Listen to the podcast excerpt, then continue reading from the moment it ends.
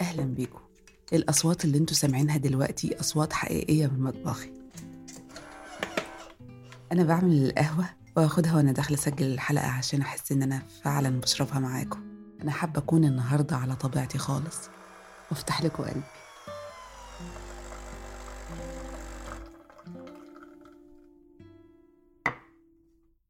خلاص كده أنا خلصت القهوة هاخدها وأدخل أسجل حالا.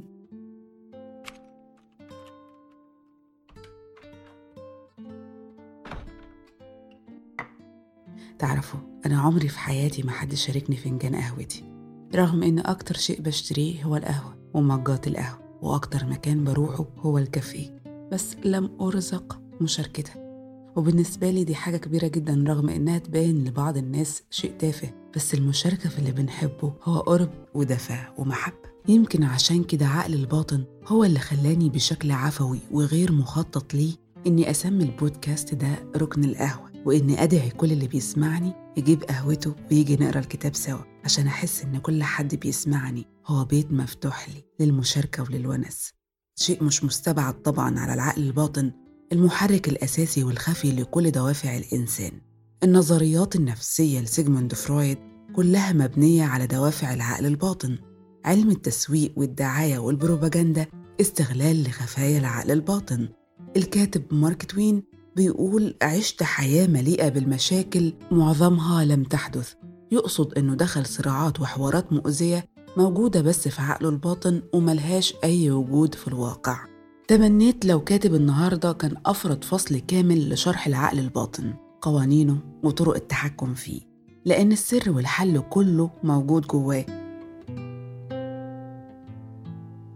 إيه هو العقل الباطن؟ هو مركز العواطف والانفعالات جهاز الكمبيوتر اللي بيحتفظ بأرشيف ذكرياتك ومعلوماتك من الطفولة وكل شيء حصل قدامك وعقلك الواعي ما انتبهش ليه وشافه شيء ليس له قيمة فيبقى العقل اللاواعي هو مسؤول عن التصرف والسلوك والأخلاق والنتائج اللي هتحصل عليها في كل خطوة في حياتك. العقل الباطن بينشط أوقات الهدوء والاسترخاء. عايز تعرف صوت عقلك الباطن؟ هو أول رد فعل أول تفكير أول قرار بيتبادر لذهنك بشكل سريع ولحظي وعفوي. وعلى السريع كده يلا نلعب اللعبة دي. رتب لي الخمس حيوانات دول زي ما تحب بسرعة جدا ومن غير ما تفكر كتير. نمر بقرة حصان خروف خنزير. وقف الحلقة عشر ثواني وتعالى اسمع الحل. انت رتبت أولوياتك وفقا لعقلك الباطن من خلال ترتيبك للحيوانات دي. البقرة رمز العمل. الحصان رمز العيلة. النمر يرمز لتقديرك لذاتك. الخروف رمز الحب اللي في حياتك. الخنزير رمز المال. تاني فضفضة بعد القهوة بعترف إني زمان كنت شخصية إرضائية. لحد ما شفت أسبوع ممكن أسميه الأسبوع الكبيس أو التعيس أو إنصافا للحق بقى هو الأسبوع المنير الشافي لأن معرفة المرض هي أول خطوات الشفاء. ثلاث صديقات كنت بحبهم جدا شديدة العطاء والإيثار معاهم. خسرتهم بشكل مفاجئ وبدون أي أسباب ظاهرة ليا لحد دلوقتي. ولما رجعوا عشان يعتذروا ويوضحوا السبب أنا كنت شفيت وعرفت أفهم نفسي أكتر. قفلت الباب ولا يهمني أعرف أسباب أي خذلان. أيوة أنا كنت شخصية تسعى لإرضاء الآخرين ومحدش بيرضى بل بيطمعوا زيادة والخسران هو أنا. نقطة ومن أول السطر. لحد ما مستمعة كريمة من حضراتكم اقترحت عليا إني أقدم كتاب توقف عن إرضاء الآخرين. فكرتني بالطريق اللي مشيته.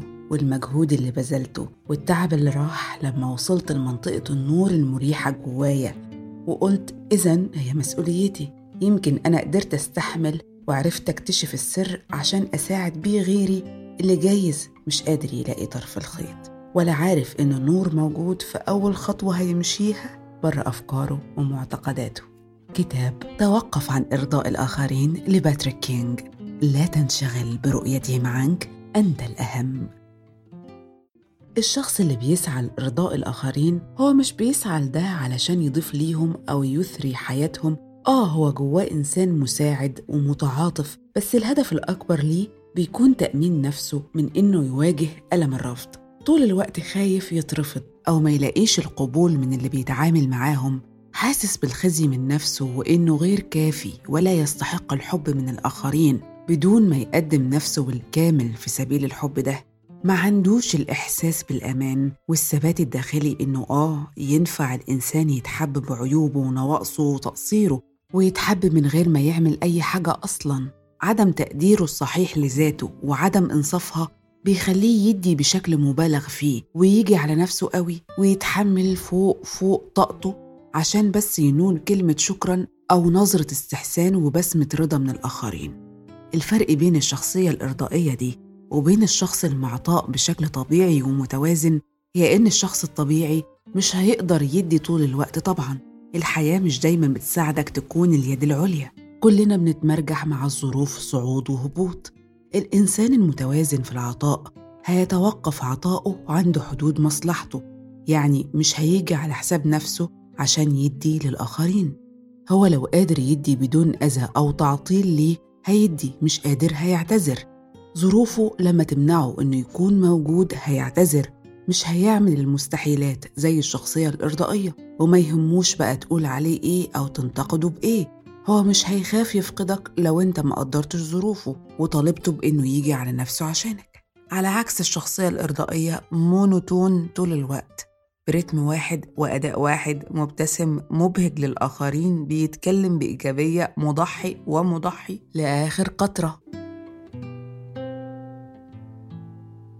لو لخصنا صفات الشخص اللي بيسعى لإرضاء الآخرين في نقاط كده يبقى واحد إنسان ما بيعرفش يقول لأ. ودي من وجهة نظري أكبر كارثة في حياة أي حد. ما بتعرفش تقول لأ فأنت عينت كل الناس رؤساء عليك. واديتهم كل الصلاحيات للتحكم في حياتك. اتنين خدوم بشكل مبالغ فيه. هو اللي بيبادر بعرض خدماته للأصدقاء ويتفانى في ده. ولو وصلت يجيب لهم نجمة من السماء عشان بس يسمع منهم كلمة شكرا أنت أحسن صديق هيعمل كده. تلاتة عمره ما بيعبر عن مشاعره الغير إيجابية لا اعتراض ولا رفض ولا يحكي مشاكله لأصحابه عشان خايف يكون مصدر للتعاسة أو تصدير طاقة سلبية ليهم فيبعدوا عنه. أربعة ما بيعرفش يطلب من أي حد أي خدمة حتى لو كان في أمس الحاجة ليها. عشان هو معتقد إنه لو عمل كده هيكون مصدر إزعاج للآخرين. خمسة طول الوقت حاسس إنه شخص غير مرغوب فيه وغير مقدر وكل الناس بتخدعه. ستة تقديره لذاته قليل جدا. حتى لو بص على الحلو اللي فيه هيركز أكبر على اللي مش حلو علشان يأكد لنفسه إنه إنسان غير كافي وما يستاهلش حب الناس.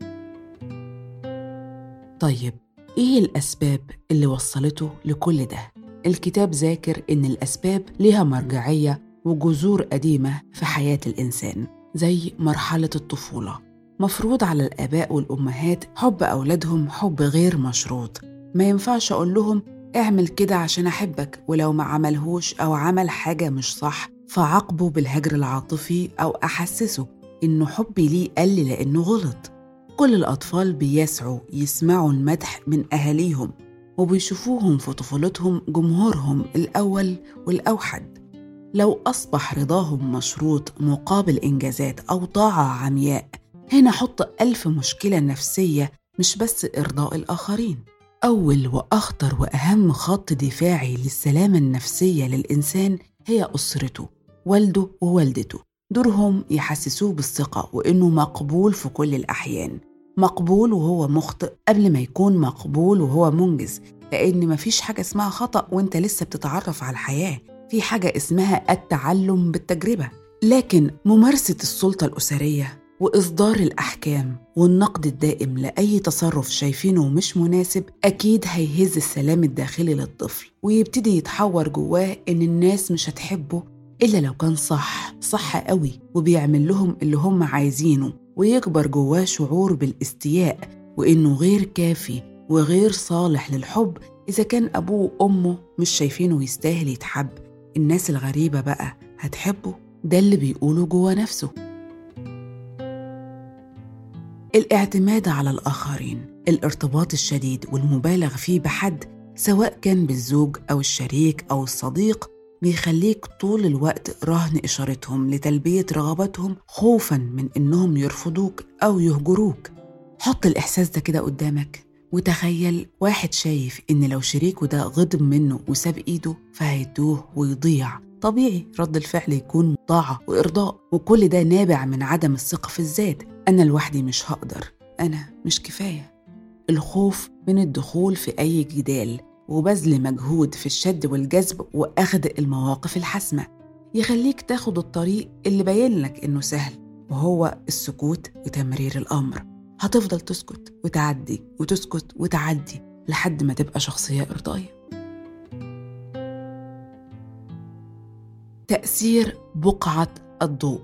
وهي إحساسك إن الضوء متسلط عليك وإنك تحت الميكروسكوب كل الناس بتراقبك وبتحلل تصرفاتك وبتنتقدك وبتحكم عليك.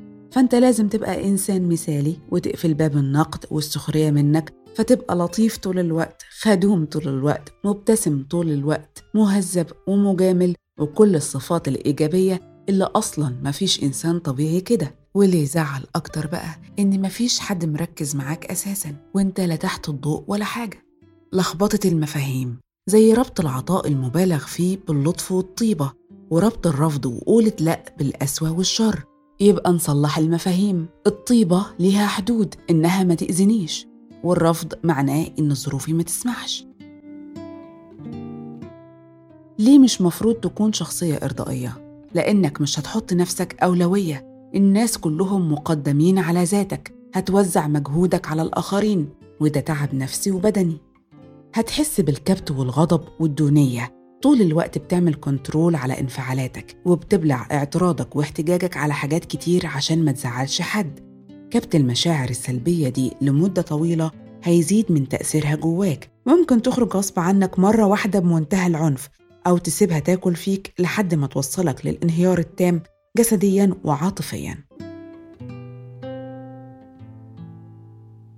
عدم القدرة على الاستمتاع بالحياة. أنت طول الوقت قلقان بصفتك مسؤول عن سعادة الآخرين بتحاسب نفسك بتجلد ذاتك بتفكر إيه اللي ممكن تقدمه أكتر وأكتر عشان اللي حواليك هم اللي يستمتعوا.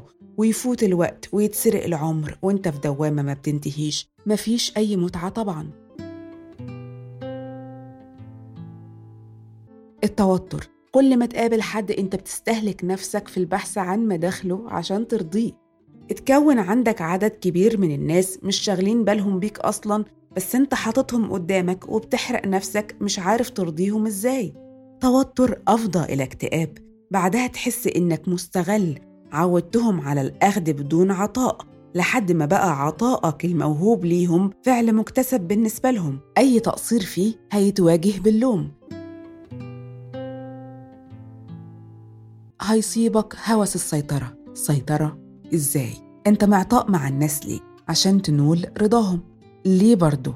عشان تبقى جزء مهم ومؤثر في حياتهم ده تلاعب هيتطور مع الوقت من غير ما تحس رغبة في السيطرة مثال الأم اللي بتقف في المطبخ بالساعات عشان عزومة وتبقى مصرة هي اللي تقف من الأول للآخر وتوزع الأكل على السفرة وترفض إن أي حد من الموجودين يساعدها هي اتعودت على الإيثار والفناء من أجل سعادة الآخرين بس الأمر وصل معاها إنها ما بقتش شايفة إن ولا واحد من الموجودين دول يقدر يقوم بأي عمل هي عايزاه بشكل صحيح. هي بس اللي تقدر ودي سيطرة.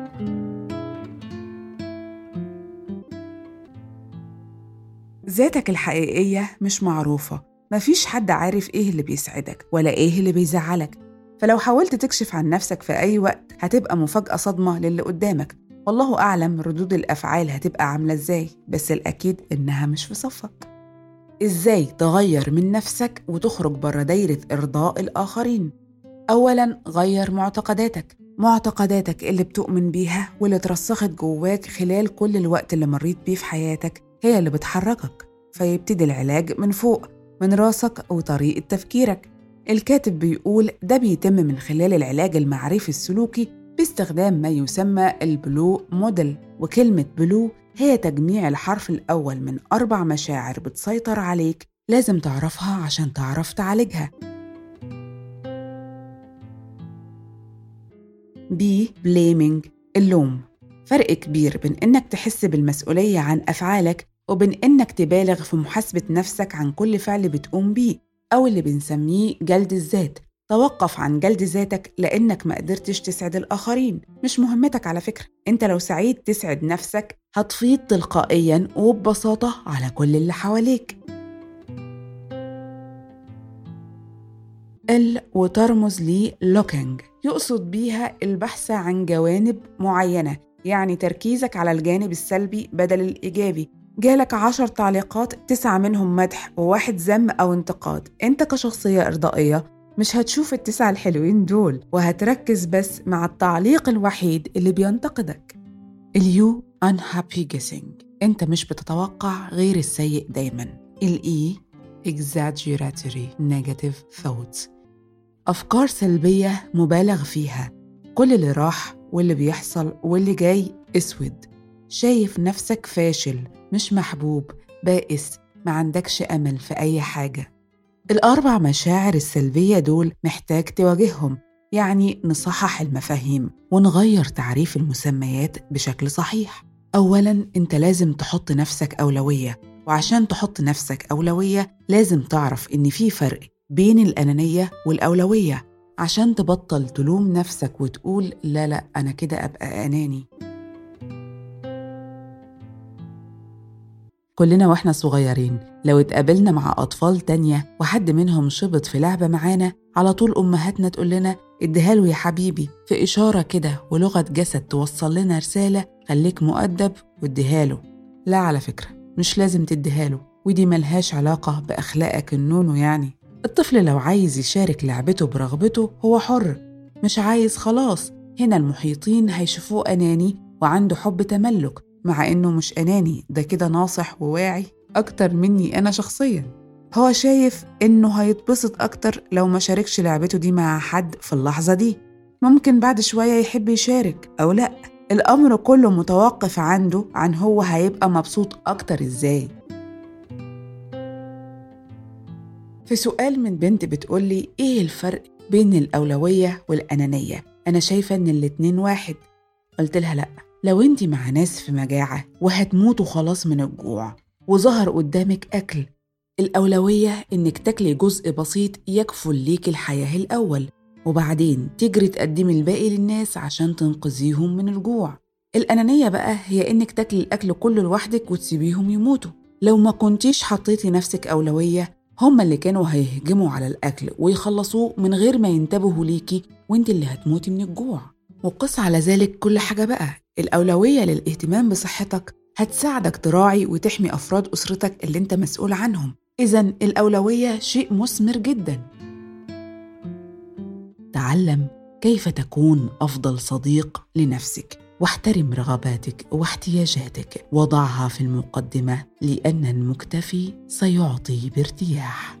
لازم تحب نفسك.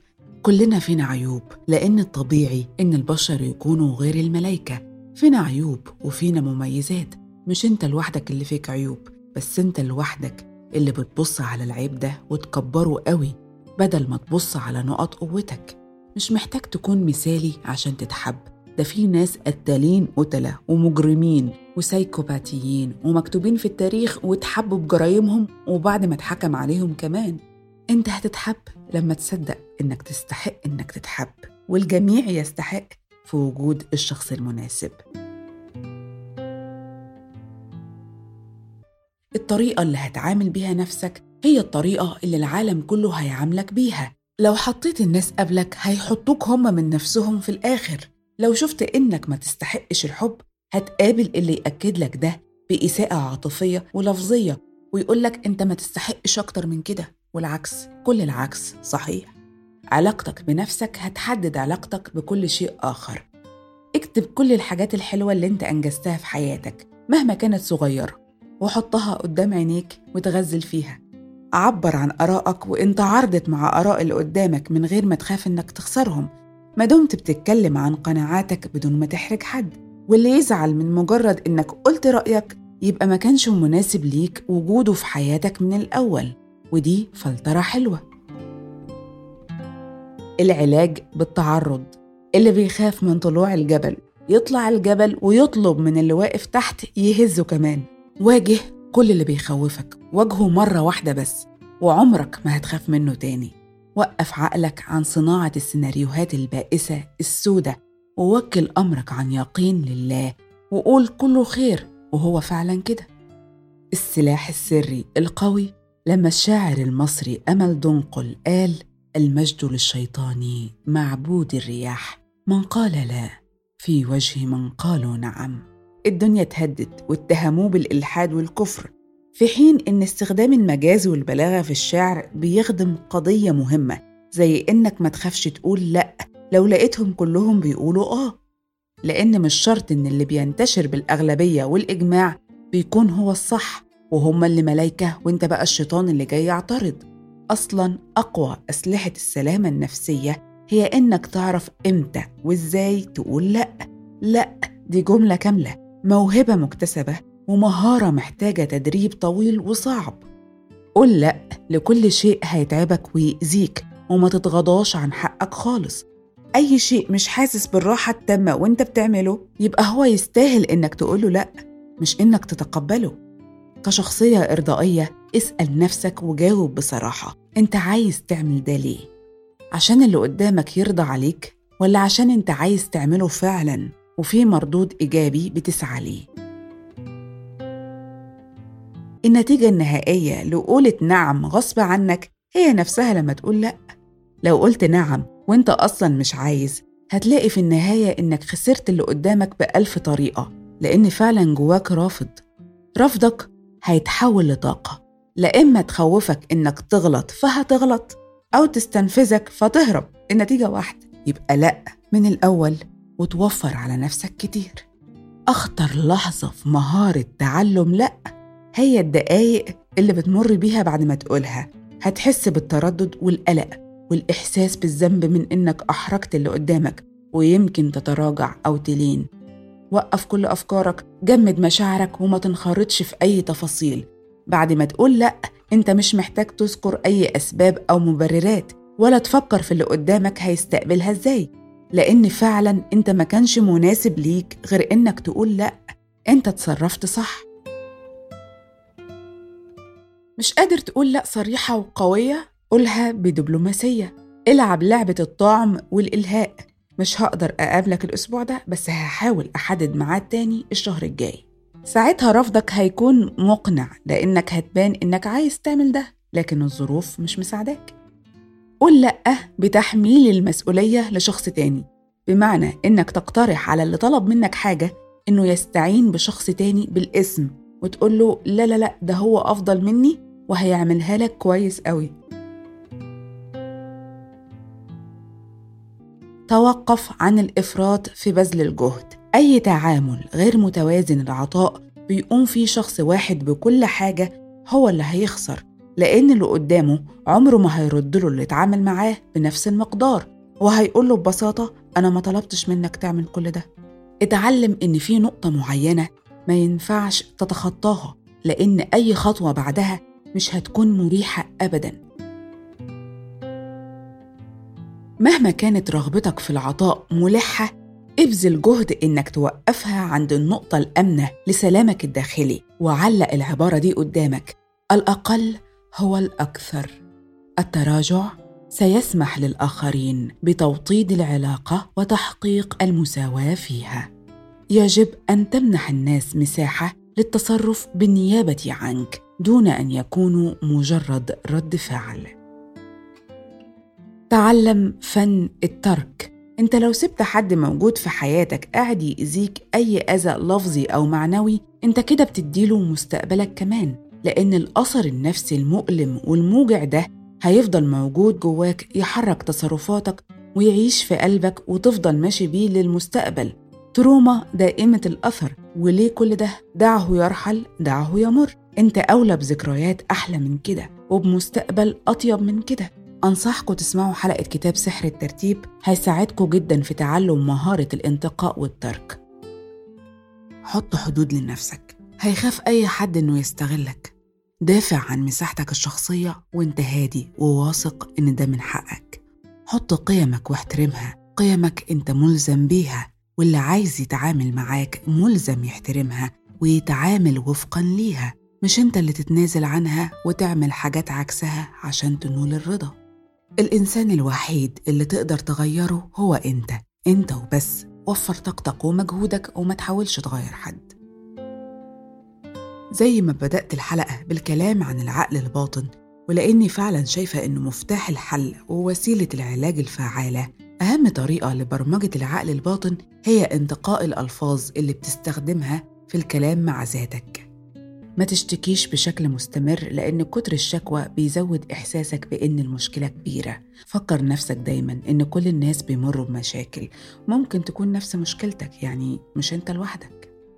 ازرع في عقلك الأفكار الإيجابية اللي بتعكس عليك البهجة والسعادة وده ممكن تعمله من خلال الاعتماد على الخيال. إنك تقعد كده كام دقيقة ترسم سيناريو لطيف أنت البطل فيه بتمر بأحداث سعيدة جدا. وتخيل إن كل اللي بتتمناه اتحقق وبقى واقع. وكمان اتعلم تبدأ يومك بقراية أو مشاهدة أي مقطع كوميدي بيضحك من القلب. وأنا شخصيا بعمل كده. الشكر والامتنان لربنا على أي حاجة حلوة في حياتك لو بسيطة. تعزيز حبك وعلاقتك بربنا بيولد جواك الانسجام والسكينة وبيخليك ما تخافش. واللي ما يخافش بيعرف يشوف الشيء بوضوح وتتفعل عنده عين البصيرة اللي بتغلب إرهاصات العقل الباطن. هختم بمقطع خارج الكتاب قريته من مدة وعجبني. حب الإنسان لنفسه بيغنيه إنه يبقى وسط الناس كمالة عدد. بيغنيه إنه يفقد جوهره في محاولات بائسة لإرضاء الذوق المجتمعي. بيغنيه إنه يعيش في هوس إنه مهما عمل مقصر أو معيوب. حب الإنسان لنفسه هو أول طريق إنه يوقف خلاط الأفكار المؤذية اللي شغال في دماغه ليل ونهار. فسلاما ومحبة مني ليكم جميعا. هستنى في التعليقات آرائكم وترشيحاتكم ولو تحبوا ترسلوني ابعتولي على الإيميل اللي موجود في صندوق الوصف أو ممكن نترسل من خلال صفحتي على الفيسبوك.